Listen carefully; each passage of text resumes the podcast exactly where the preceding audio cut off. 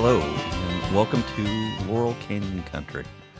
This is a podcast that I have wanted to do for some time, just kept putting off because I had to do it right, which, as any creative person knows, putting off something until you can do it right usually means you're not going to get started.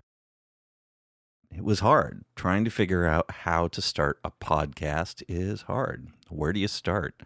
What do you make the first episode about? How long should the episodes be? Do I write a script? Do I speak off the cuff? Well, I guess I'm going to start with an introduction. So that's what this episode is, is an introduction to what this is about and why I started it. Well, first thing is my name is Alan. Uh, I am a guitar player and a music nerd. I started playing guitar at the tail end of the 1980s when everyone wanted to be Eddie Van Halen.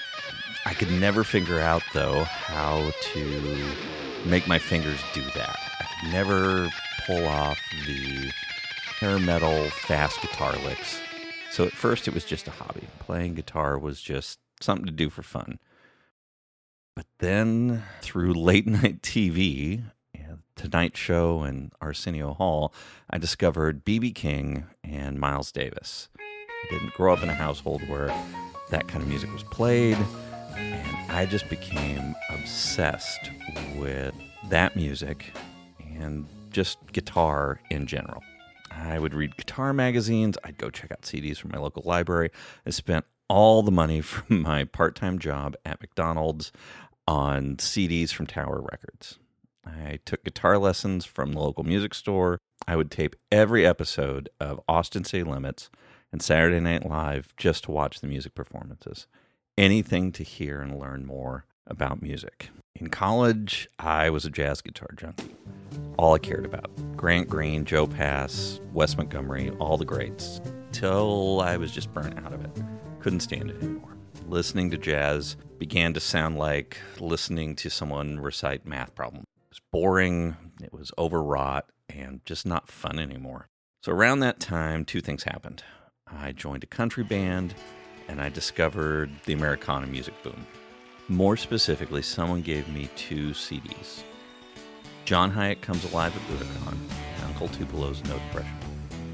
I felt rejuvenated as a musician. And me being me, well, I, I had to do my research.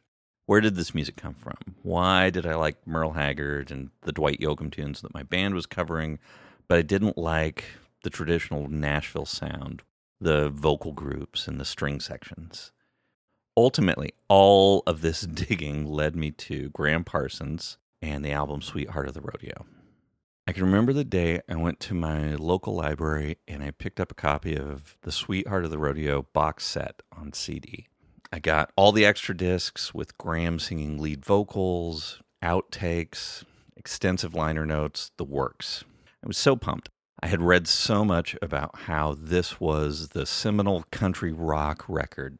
This was the big bang of Americana. This was hippies playing country music for the first time. It was going to be life changing. I put it into my CD player. I sat back and I just didn't get it.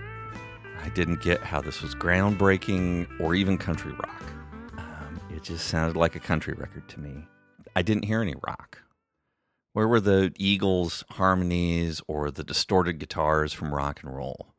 There wasn't even the hot guitar playing and fiddle playing that I was used to on all these Merle Haggard and Buck Owens cuts. Some of the Byrds' later records sounded a little more country rock to me with the fuzzed out guitars playing twangy licks. But if this was the big bang of country rock, it felt like a small pop to me. I just didn't get it. But I didn't give up.